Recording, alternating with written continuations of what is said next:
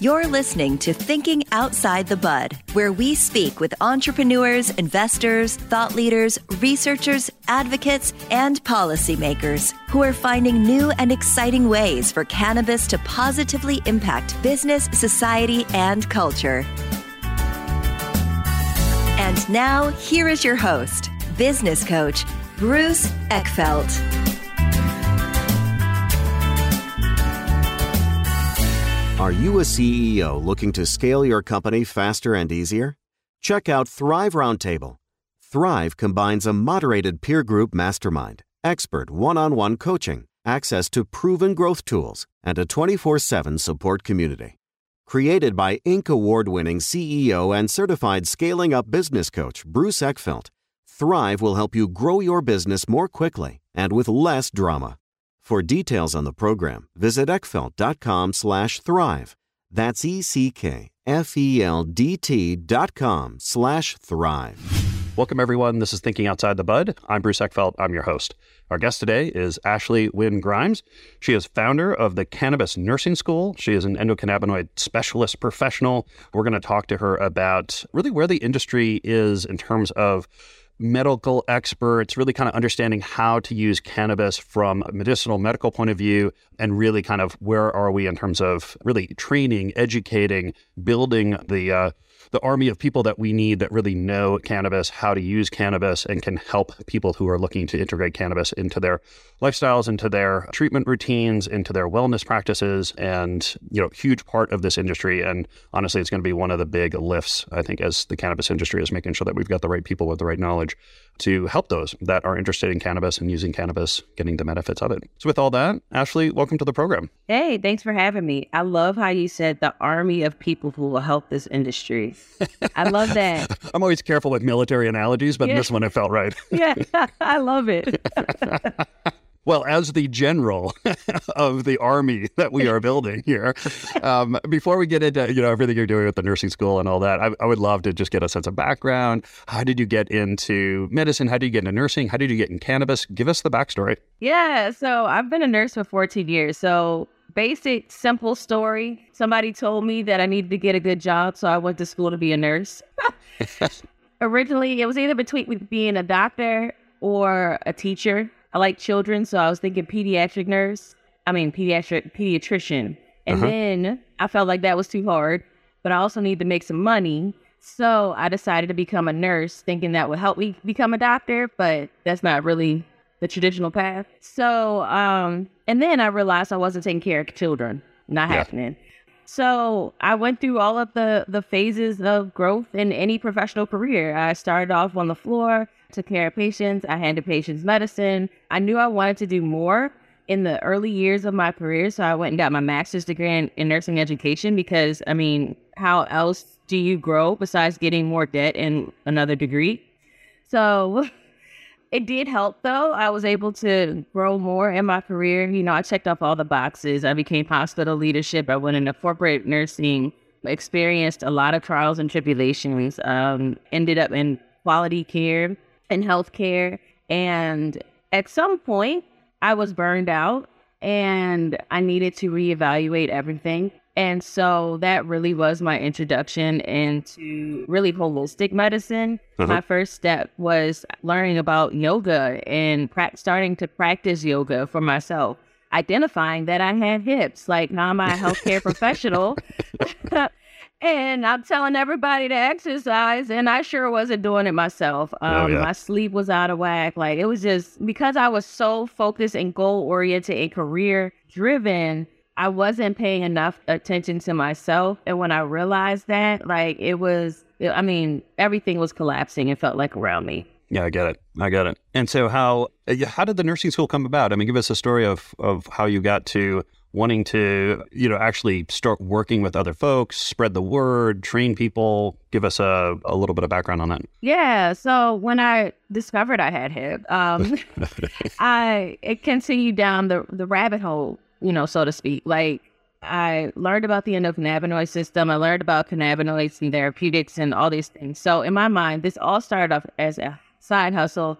I just wanted to tell other people, it's like I wanted to keep my job. I wanted to do the things that you know, I had been doing because I worked so hard for them. Yeah. But I also wanted to tell other people about it. So what I would do is I would go and just teach small groups of people in my area. I just wanted to be local. I just wanted to teach my fellow nurses that were around. And then shortly after that, the pandemic hit. Yep. And, you know, forced everything online, obviously. But as I started to teach more and more people, I realized they weren't really doing anything with it. And so in my mind, I'm teaching you to go do something with it while I do other things over here, right? Like continue getting my career stuff going. But the people weren't doing what I wanted them to do. And what I realized after, like, you know, really digging into what the issue was, it really was the stigma. A lot of nurses didn't want to, or healthcare professionals didn't want to really, even though they had the information, didn't really want to put themselves out there because they were scared of losing their license. Sure. They were scared of, you know, repercussions.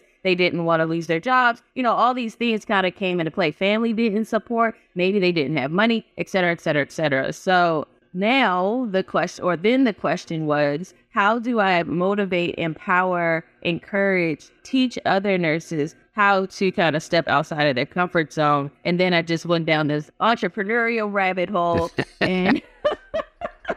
and somehow I ended up here today. I wrote a children's book. I wrote Stigmatized, all of these in attempt to empower other healthcare professionals to do something with this knowledge. And I woke up in 2023, it seems, and I was like, you know what? I'm going to start the cannabis nursing school. So many things in there that I want to kind of dig into. Why, why don't we start with the whole? You, you mean you mentioned that people were learning about this, nurses, medical professionals were learning about this, but not using it. Mhm. And you mentioned the, the worry about the license and the stigmatization.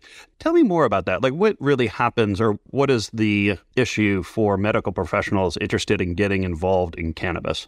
that well we we spend a lot of time you know trying to get our licensure right? And Mhm. so there are a lot of rules. We have a whole book for nurses specifically that called the nurse practice act that tell us everything that we have to do that essentially maintains our licensure whether it's getting continuing education whether it's practicing a certain way whether it's our interactions with patients etc the problem is that nobody really reads the book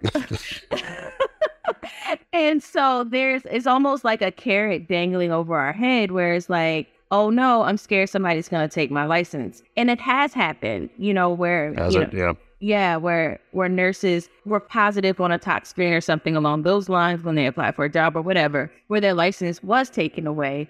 But to operate as an entrepreneur in this space that is not like your entity is over here right? If you start a business that's that and your licensure is this right and as long as you're not doing anything illegal as long as you're not showing up um, intoxicated while you're caring for patients or whatever and you know intoxication is a nuanced word that can be defined differently depending on saying it Yep. but as long as you're not doing any of those things, there are no real repercussions that the, the board of nursing can do. But for some reason, we we feel as though there's some sort of like halo circling us where we have to operate in this perfection, operate in a way that society says is the best. You know, we were heroes of the pandemic. It's all of these kind of I want to say psychological, but I don't think that's the act, the right term.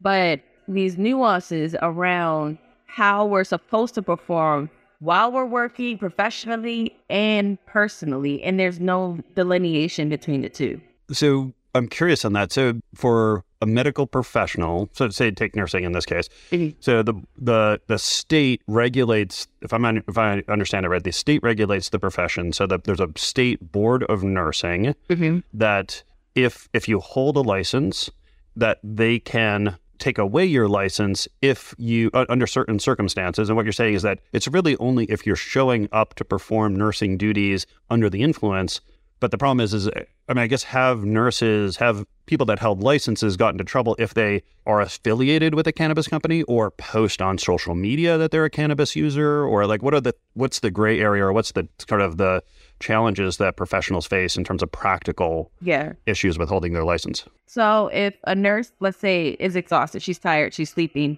and maybe makes a, a medication error, uh-huh. right? And so you have to go through a certain process in order for them to determine whether or not you were putting patients at risk, Uh-huh. patient safety, you know, all that. Yep. And so part of that process might include a tox screen. Yep. And if your tox screen shows up positive for cannabinoids, now the blame will go towards the cannabinoid profile in your bloodstream and then and it won't like there will be no consideration for the exhaustion or any other issues that might be going on with the with the nurse. And just to make sure I understand, I mean, so this is a tox screen for cannabis, but I mean, that's going to be in your system for 30 days. Yes, that's the problem. So even though that might not be like you may not have shown up to work intoxicated, but maybe you were up all night because your boyfriend broke up with you, you know? Yep. Like that could also have very similar repercussions Yeah. in your day-to-day life. Sleep is something that is underestimated, under discussed. Like we don't talk about insomnia enough to recognize or to acknowledge the effect that it has on people in their day-to-day life. Sure. So many people are suffering from anxiety and can't sleep at night, Yep. right? Another example might be maybe you are you suffer from chronic pain and you might use cannabis for your for your pain management, but you also might be using opioids for your pain management. Mhm. Both of them can show up in your system, but the thing that we're going to focus on is the cannabis. And because that showed up in your system, we're not going to acknowledge the effects of opioids in your system. So, because of the stigma, if it shows up as part of your part of you altogether, then there's some sort of judgment placed on you. And then as you go through the process, that stigma follows you through this process. And if it ends up in the hands of the board of nursing, well, now we can, you know, we can take away your license essentially. Yeah. Suspend your license. Yeah. So I guess where where are these regulatory boards in terms of really kind of understanding kind of the dynamics here and putting together better processes? I mean, are they, are they working to kind of rectify these things, or do they not care? I mean, where, what's your kind of opinion on where the medical profession is in terms of you know managing this from a professional licensing point of view? Yeah. From a, like a, a 600 foot building looking down on Yep. the profession as a whole, I, I don't think there's any attempt to try to address it. So we do have the National Council for State Boards of Nursing. They oversee our st- state boards of nursing. they've developed guidelines for us, but the individual state boards of nursing don't really acknowledge it, or at least I don't see that to be the case. Mm-hmm. And probably and mostly because it is federally illegal as a Schedule One drug, so nobody really wants to touch the issue. Yeah. There could be things happening in the background that I'm just not aware of. I don't know everything, but you know, at the end of the day, I haven't seen a whole lot of progress as far as perspective in relation to, you know, even our patients consuming. I live in Maryland, so we our rec program is coming through in July. Yep. Despite that, patients are consuming because we have a medical program. Yep. But it's almost as if if that patient is a medical patient and doing whatever they're doing here, if they come into the hospital, we're going to pretend like they're not doing anything as soon as they come into the hospital. So like even Sis. addressing some of those those things, like how are we having conversations with patients? How are we addressing patients in relation to the medications that we're prescribing them and and educating them or critically thinking through how to prescribe to them based on what they're doing, what they're consuming outside of the hospital. We're just ignoring it altogether and we're not addressing it. We're going to take a quick break to hear some words from our sponsors. And now back to our program. So from uh so this really is about the your license and if an event comes up that gets that a review gets put in place and they do a tox screen, that's where you're going to run into problems there.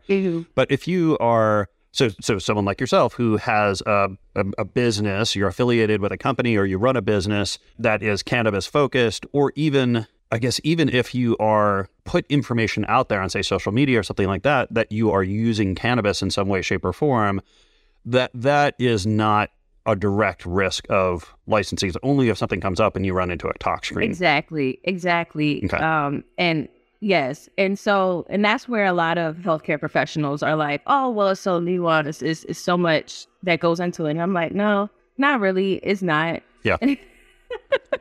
so that's kind of the licensing aspect. But in terms of where the industry is and reputation and the stigma, I mean, I, uh, you know, for someone like you who is working with other medical professionals and they publicly out there as being, you know, cannabis advocate, when you're working with other professionals, are they do you find that they're curious and supportive? Or you find that they're dismissive? Do they you know do you run into issues with your relationships with other medical professionals because of your cannabis relationship? Early on yes. Um, at least i felt like i did. As i've been in the space longer and longer i've learned more and more how often people do consume because yeah. i talk about it other people come to me and say oh i never told anybody but i do too in general people are supportive of the idea i think the more that i've communicated about my stance and my position and my perspective, the more that people understand why it's important. You know, it's not about whether you consume, it's not about you, person that I'm talking to. It's not about me.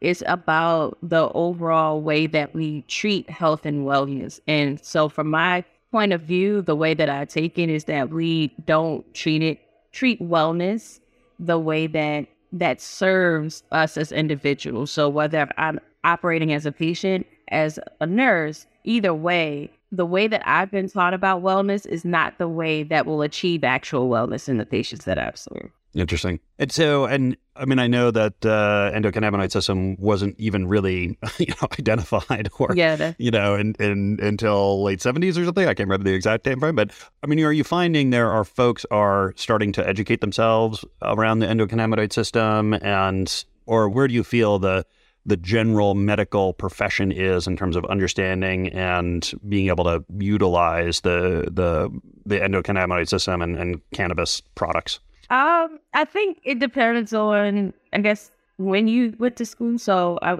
I graduated from nursing school in 2008. So mm-hmm. no talk of it very much. Really? You know, this is the illicit drug column here, the page, heroin, cannabis, you know, it was all listed on one page. What I hear is happening more often now, though, is that there is a little bit more mention of cannabis. I mean, I guess you can't ignore the fact that it might be legal in a state here or there. So they will mention cannabis, but I don't know how often the endocannabinoid system is being mis- mentioned in traditional nursing education. Advanced practice nursing, yeah. I think they might spend a little bit more time on it because they do have, in certain states, have um, authority to certify patients, but mm-hmm. not as robust as a patient would need if you know if they were to come to them and need education information guidance et cetera yeah yeah. So let's talk about the the nursing school. Like, what? How is the cannabis nursing school kind of helping? Like, who does it help? Who is it designed for? How does it help them? What are your goals for it? Give us some more details there. I like to look at it as cannabis education, entrepreneurship, and divine alignment, like being able to operate in your highest purpose. Mm-hmm. And so it's for the person who's looking, seeking to achieve any of those things. If you need some cannabis education, if you're interested in incorporating cannabis into your practice, that's one pillar. We can offer that. We have training for that. The other part of it is what do you do after? What's the what? And then how is after. So we support those healthcare professionals after they've gotten that education. And it doesn't it. matter if you got it from me or not, but we kind of walk through, you know, how do you define your mission and your vision and, you know, show up with confidence, etc. And then in just entrepreneurial basic stuff that nurses have no training in normally. And then the other piece of it is, you know, sometimes we create these businesses and then we create jobs and for ourselves and it doesn't really fit with us at all. Yeah.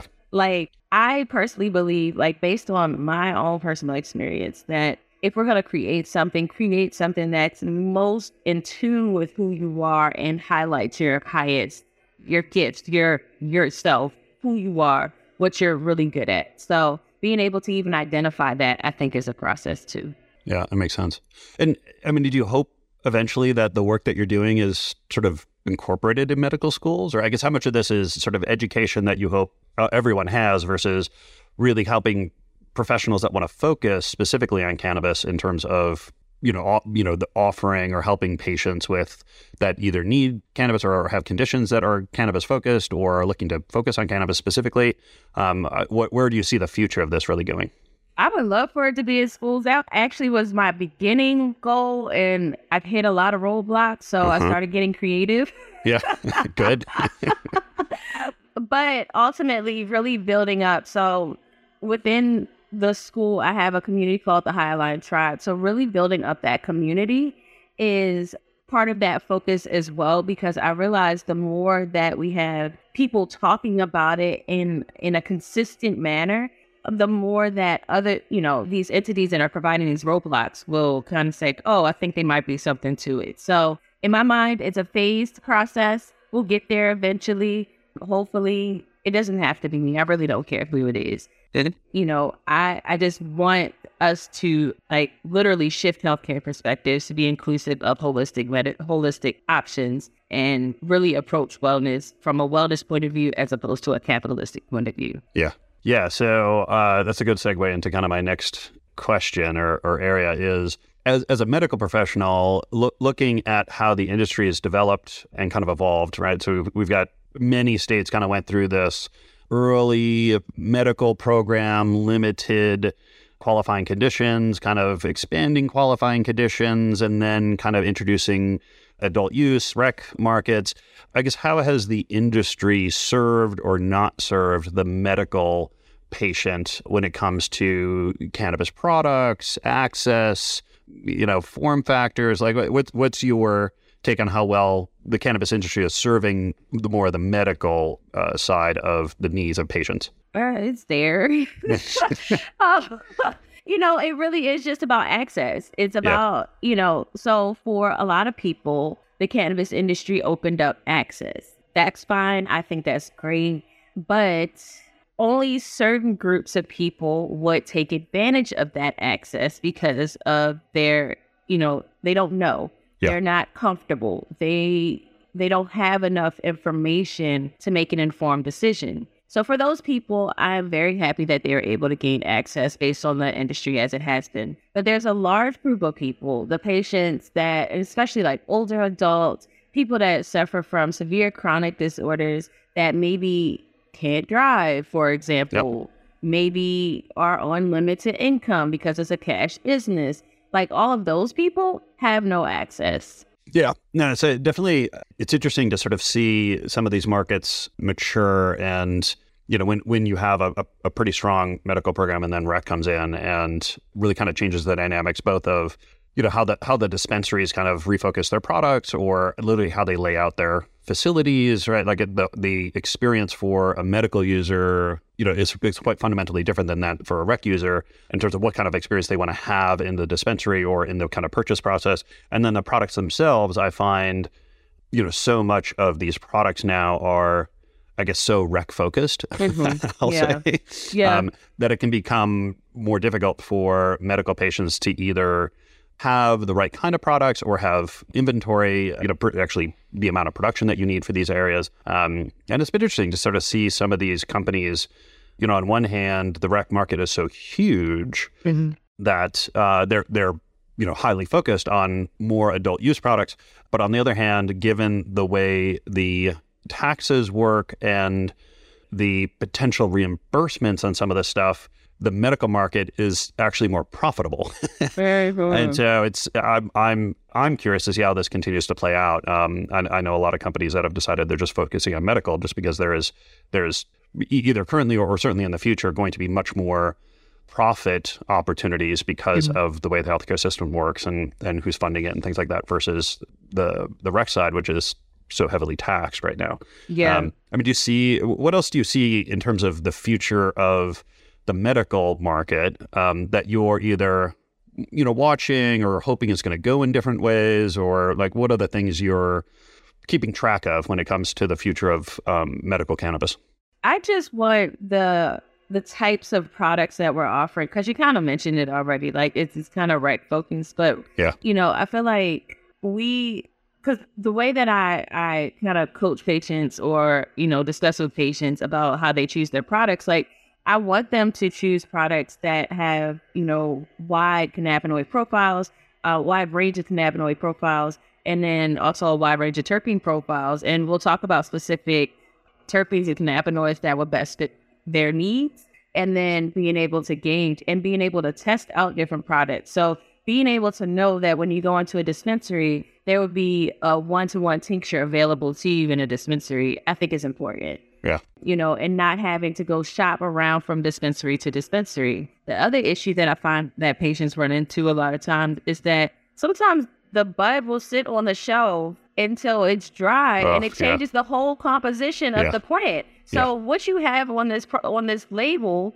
does not Yeah, if- Cannot. If, used within 30 days. right cannot match you know what they're buying and you know they don't know better Yeah. a lot of times you know and so i just would love for there to be a little bit more care as to what they're offering people and what they're serving to people. And then also providing you know our budtenders with a little bit more robust vocabulary around what our patients are are in need of. Like yes a patient might come in and want the highest thc Yeah. in the plant and that's fine if that's what they ask for give it to them but then if the little lady who has back pain is looking for something and she's like i just don't want to get high Yeah. like that's a completely different conversation It's do you, I mean, I, I know a couple of companies that are trying to experimenting with this, but do you envision this idea of of almost like a custom medicine thing where you can sit with a patient and say, oh, you know, given given your lifestyle, your age, your conditions, what kind of effect you want, what effects you don't want, let's put together something which is, you know, 50% CBD, has a little bit of THC, has these terpenes, these flavonoids, right? Like you could actually prescribe a particular concoction that then could be you know through distillates or something like that you know put into some kind of tincture that then they could they could take but actually like a customized cannabis medicine is that is that interesting or is that would that be like help really solve some of these problems about product availability Yes, it would, but what I hear is it's slowing down production, it's slowing down the assembly line, it's slowing down profit. So I don't know, yeah but that would be ideal. yeah well it's, it seems like we're understanding i mean because you know 10 years ago whatever it was just like smoke weed Yeah. like, now it's like, oh, okay, we actually know a little bit more about the the cannabinoids. We're understanding about these terpenes, and it turns out they actually have interaction qualities. And Mhm. you know, we're we're starting to kind of unravel the the plant a little bit and understanding what it's made of and how it works and and what these things do And and and the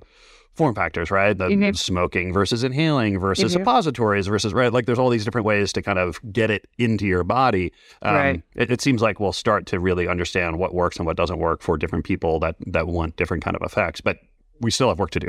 Right, absolutely. It is a, definitely a lot of work to do, a lot to learn. And you know, we we have to have compassion. I don't know if I sound like I was complaining for the past 29 minutes, but uh, I do realize that we are in the very very early phases, which is what makes this so exciting to be able to observe the changes in real time, to watch the the industry grow because I don't think that most people are intending to go in this as a, a cash grab. I think a lot of people are going into this because there is a significant why behind what they do. Yeah. And they're trying to help support people, impact patients, and they know the power of the plant. Yeah. And so, with all of that being said, I think intentions are generally good, but we just have a lot to learn. Yeah. We just have to figure out the systems. Like we're creating constructs right now in this entire industry in real time. And I think that's also the beauty of these nurses coming and working with me because like there you can create almost anything. Everything that exists in any other industry can be recreated in this industry. Yeah. Yeah. Ashley, has been a pleasure. If people want to find out more about you, more about the nursing school, the book, what's the best way to get all that information? So you can go to www.cannabisnursingschool.com. If you're interested in the book, is www.stigmatizethebook.com. And then you can follow me on Instagram if you just want to connect with me at Cannabis Nursing Solutions. Awesome. I'll make sure that the links and the handles and everything are in the show notes. People can get that. Ashley, this has been a pleasure. Thank you so much for taking the time today. Thank you. That's it for this episode of Thinking Outside the Bud. Be sure to subscribe using your favorite podcast app so you don't miss our future episodes. See you next time. You've been listening to Thinking Outside the Bud with business coach Bruce Eckfeldt. To find a full list of podcast episodes, download the tools and worksheets, and access other great content, visit the website at thinkingoutsidethebud.com. And don't forget to sign up for the free newsletter at thinkingoutsidethebud.com forward slash newsletter.